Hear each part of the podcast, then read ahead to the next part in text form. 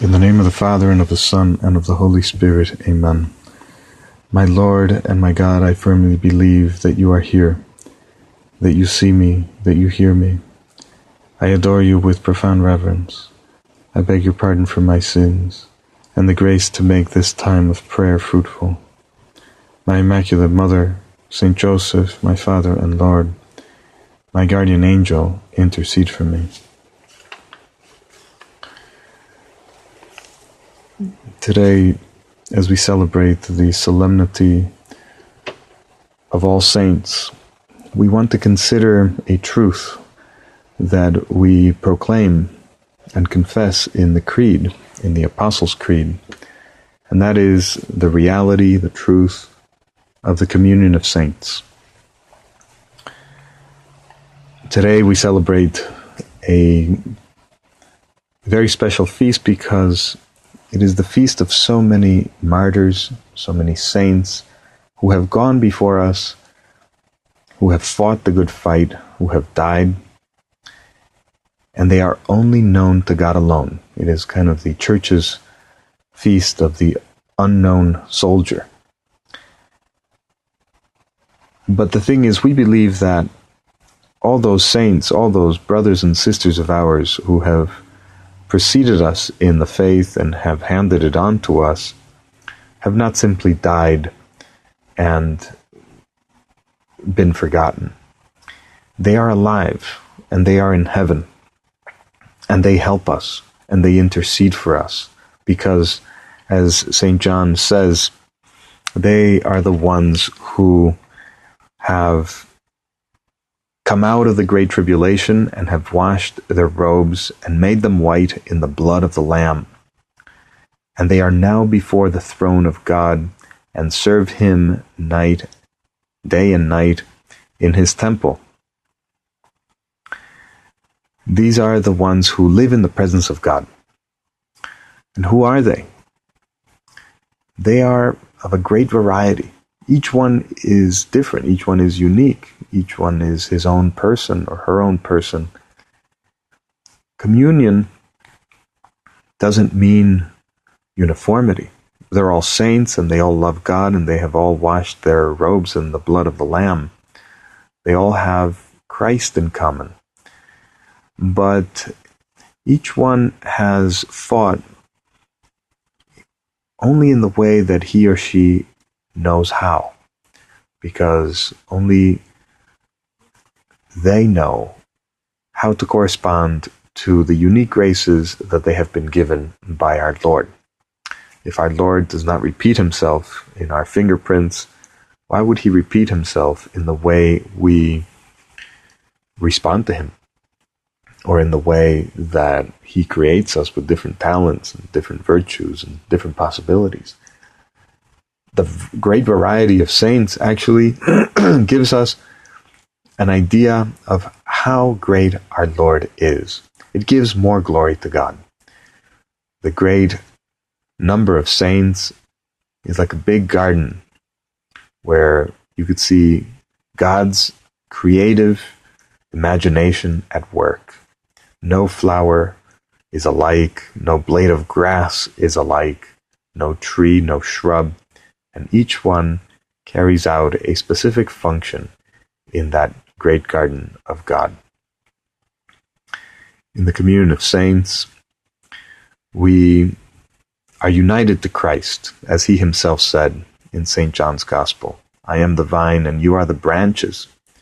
And he explained to the apostles, and he explains to us now, how only in union with him can we actually bear fruit. And the saints are those people who are now permanently united to our Lord, and they continue to bear fruit. There is a popular saying that says, think globally, act locally. This is a saying probably uh, in the corporate world, repeated often in order to make people think beyond their task, to help them think universally, think of the client, think of the product that they're making. But then It also helps them not to simply dream all day about the end product, but actually do something about it, act locally, and get down to work because what you do now is going to affect the final product. Well, in the communion of saints, we do something very similar. We think globally. We're always with the church, with, with the whole church, with the whole body of Christ, with the church in heaven, with all the saints, with all the martyrs, with Mary, with Jesus, with the Holy Trinity, with all the angels. We're with the church in purgatory that purifies herself from the sins that have been committed during this lifetime, but sins that have not separated those saints from entirely from Christ's love. And also, we're with the church militant, the church that fights here on earth, still alive. This is the this is the way we think globally and we act locally, meaning that anything we do now actually affects the whole body.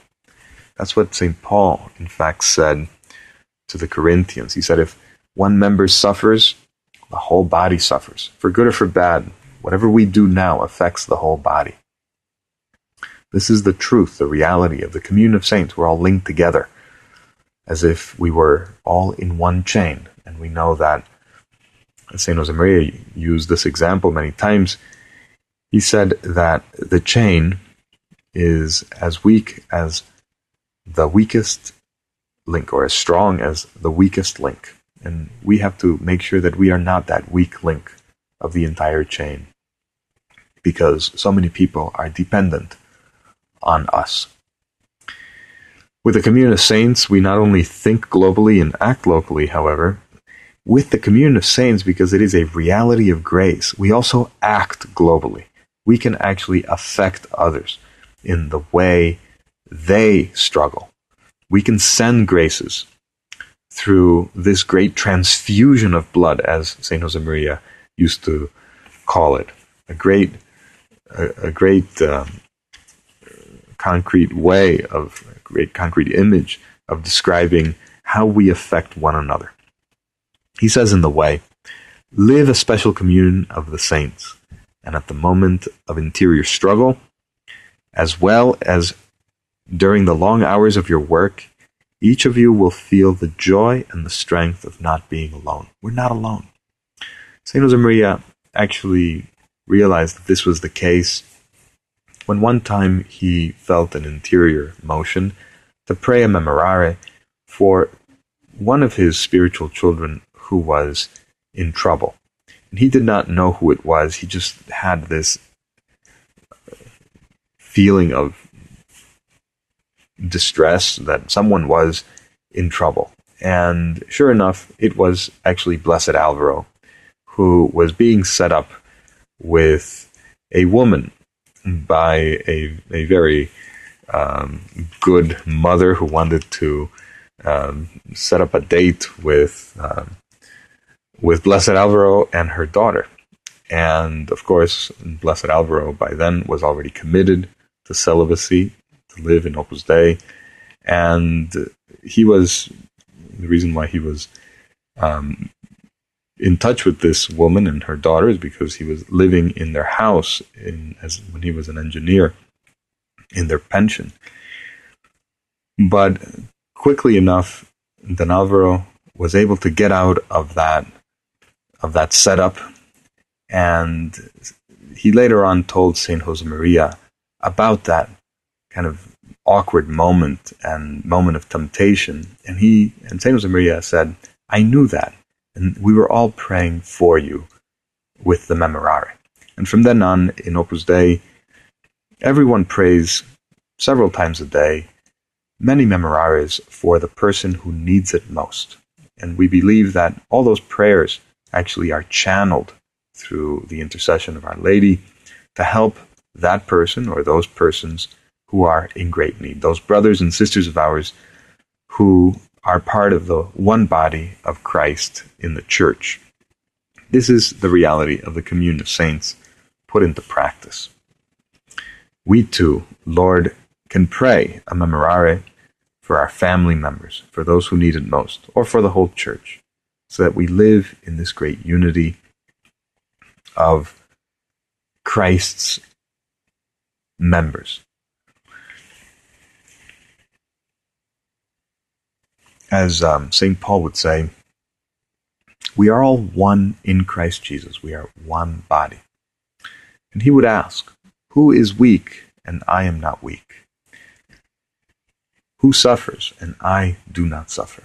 St. Paul suffered everything that all his spiritual children suffered. And he even says at, at some point that to the Galatians that he is suffering pains of labor until Christ is formed in them. That's how much his passion was for them to be Christ like. The commune of saints is something that will lead us by the hand to this truth the truth that our Lord says in the Gospel of John Without me, you can do nothing. If we are not united to the vine, how can we yield fruit? Without me, you can do nothing. And I think also the, the, the kind of complementary statement which is also given to us in Scripture by the Holy Spirit in, in the mouth of St. Paul. I can do all things in him who strengthens me. Both of those statements, revealed statements, actually are very consoling. Without me, without Christ, you can do nothing. And then I can do all things in him who strengthens me. What great hope we have in the communion of saints, knowing that we are not alone.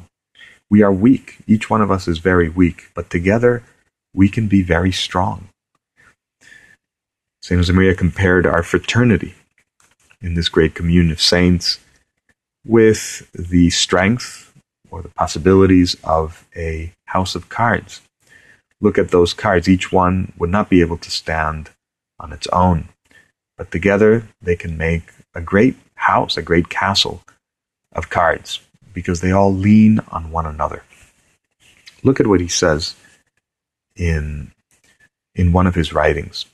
He says, Do you see? One strand of wire entwined with another, many woven tightly together, form that cable strong enough to lift huge weights. You and your brothers, with wills united to carry out God's will, can overcome all obstacles. See, our communion of saints is not only these wires entwined one with another, but all of them have this core cable also of God. We count on God's strength. So we're not only we, we don't only have a horizontal kind of communion with one another here down below, but we also have a great vertical communion with with God. And that is what makes up the body of Christ. St. Ignatius of Antioch, an early apostolic father, used to say that we are like a choir. Each one has a voice, each one has a different tone. But all of us, in great unity, in great unison, in great harmony, together in union with our bishops, and we can also say the Pope, we have that great music. We give off that great music to give glory to God. And somehow we're all together in one mission. This is the reality of the communion of saints. Pope Benedict XVI, in his encyclical on hope, talks about the communion of saints in a very special way. And he he says these words, which can help us in our prayer to realize how responsible we are for the holiness of others. He says, quote, Our lives are involved with one another. Through innumerable interactions, they are linked together. No one lives alone. No one sins alone. No one is saved alone. The lives of others continually spill over into mine in what I think, say, do, and achieve. And conversely, my life spills over into that of others, for better or for worse. So my prayer for another is not something extraneous to that person, something external, not even after death. In the interconnectedness of my of being, my gratitude to the other, my prayer for him, can play a small part in his purification. This reality is is is really amazing how we are all together. And and we see it in just human interaction. We live solidarity. And we, we have cancer drives. And we all jog a mile or or wear a little ribbon because we want to live solidarity with those people who are suffering from that illness and simply those people who are suffering from, from cancer, when they look at us, they feel more encouraged, even from a human point of view, to keep on fighting, to give them hope. Well, if that's a reality just in human terms, how greater and how more real it is when grace flows from one member of the body of Christ to another, like blood in the body. There is some reality that we actually send to the others. If we are in communion, if we're in the state of grace, especially, we can we can do a lot for those people so that they can receive the strength of Christ through our in little contribution. And even the people who are not in the state of grace, but who are part of the body of Christ, can receive a lot of help. They can receive the grace of their conversion won by those people who are praying for them, especially our Lord, Our Lady, and all the saints. You and I, too, can pray for so many conversions. And they, they too somehow will be children of our prayer, like the, the people in Asia Minor became children of St. Paul's prayer. Saint Josemaria lived this communion of saints to such a great degree that he was able to communicate it during the civil war in Spain in the 1930s to the young people that were following his spirit. And one time he he received a letter from someone, and he was very moved by this letter.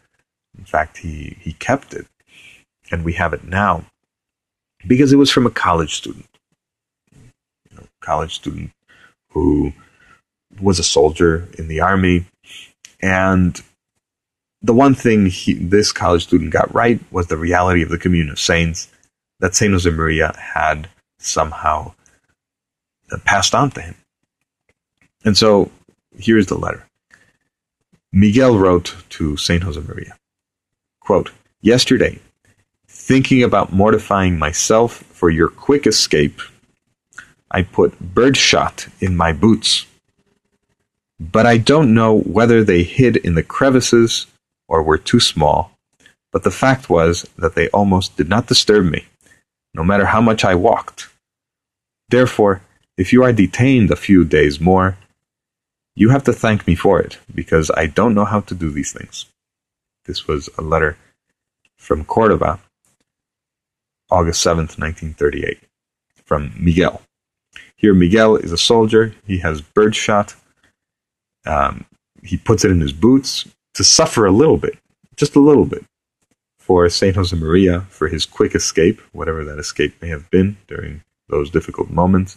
He needed to get away and and Miguel knew that he was aware that Saint Josemaria had to do something, and he needed prayers and sacrifices, and through the communion of saints that he could do that. But he put birdshot, and he didn't suffer at all because somehow they they they they hid, you know, in between the toes or whatever, and because of that, he didn't suffer that much. And he says, "Well, Father, if you don't escape, or if you if your plans went awry." for whatever reason, you know that it was my fault because I really didn't mortify myself well because I didn't suffer anything because I didn't notice anything. Well, it's kind of funny, but here's a college student trying to do his best. And of course, his prayers, even though he didn't suffer that much from the birdshot in his boots, all that prayer, all that intention worked. Saint Josemaria was moved. And we too can be moved by the thing the things people in love do for each one of us. Well, we can do the same. If this college student was able to do it for a supernatural purpose, we too, how much more can we do? How much, how much, how many sacrifices can we do for the Holy Father right now that the church needs a lot of prayers? How much, how many green beans can we eat that we don't like or whatever it is that we don't like? Eating less of what we like, more of what we don't like, as St. Maria would suggest, in our meals, in a hidden way, in a way that no one notices, so that we don't flout our piety around. But all those hidden things can actually, little things, can help those people in need in the church. And they help primarily the member who we are, the member of the church that we are, primarily, but also the others. Let us take stock of this reality that we're all interconnected, that and we all have to be connected not only with one another, but with Christ, who's the vine. And if we do that, we will yield much fruit, much apostolic fruit. Many conversions will occur in the church to add on to that great multitude which St. John saw in the apocalypse, that great multitude that no one could count. So many people will be saved because of our effort. Let us turn to Mary, who was always a woman of unity. She kept the unity on that Holy Saturday when everybody else perhaps was losing hope. And she kept the unity of the church, especially during those 10 days after our Lord's ascension before Pentecost. And then after the Holy Spirit comes upon the church and he pours his gifts upon the apostles, the apostles live a great communion of saints, great unity of spirit and they discern everything that they have to discern in order to follow God's will. Let us ask Our Lady for this great grace that we too can live today. I thank you, my God, for the good resolutions, affections, and inspirations which you have communicated to me in this meditation. I ask your help to put them into effect. My Immaculate Mother, Saint Joseph, my Father and Lord, my guardian angel, intercede for me.